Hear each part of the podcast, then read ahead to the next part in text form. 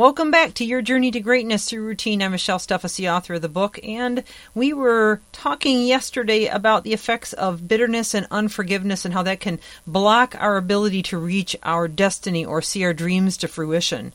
And we also talked about the six physical effects of bitterness as well as the emotional effects. So hopefully you're able to pick up that podcast. If not, I would suggest you go back but we finalized with a quote uh, from Dr. Michael Barry, who wrote the book on the Forgiveness Project, talking about how harboring negative emotions, anger, and hatred creates a state of chronic anxiety. But I also want to quote Dr. Stephen Standiford, Chief of Surgery Cancer Treatments of America, who stated, Refusing to forgive makes people sick and keeps them that way. And boy, is that true.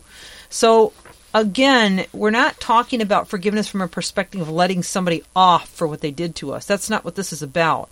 You are always going to remember what they did to you, and you have every right to be upset about what they did to you.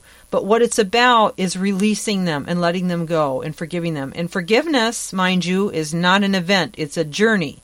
So, in this particular chapter, we talk about a four step journey to forgiveness. And I'm going to be walking you through that uh, partially today, but probably mostly tomorrow. So make sure that you do listen in for that. Uh, but what I want to talk about a little bit first is the importance of understanding that there is a ton of benefits that come from this, okay? So uh, I want to name a couple here. As long as we allow the offense to hold us in unforgiveness, we are shackled to the offender. Now think about it. That means you're being held captive by them and ultimately shackled to our past. Forgiveness sets us free from those chains so we can once again find freedom to live and to just be who we are and enjoy the life that we have.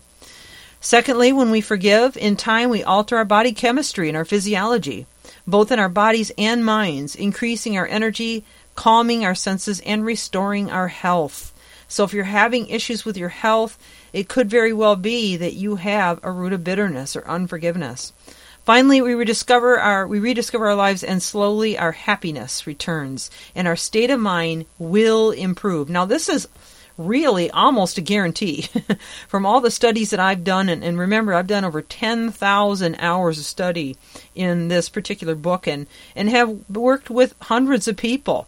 And I see it again and again. When they're able to release those things of their past and, and, and start looking towards the future it always brings about a massive change.